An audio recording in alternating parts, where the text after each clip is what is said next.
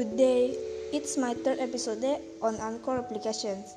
In my third episode, I will talk about what I miss. Because the coronavirus is being rampant, the school was closed.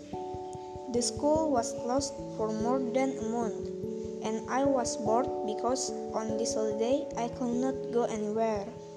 I miss my friends at school because we have not seen each other for a long time. I miss school and the activities we usually do.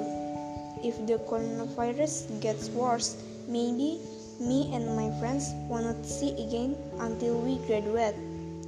In this holiday, also we cannot go visit the family home.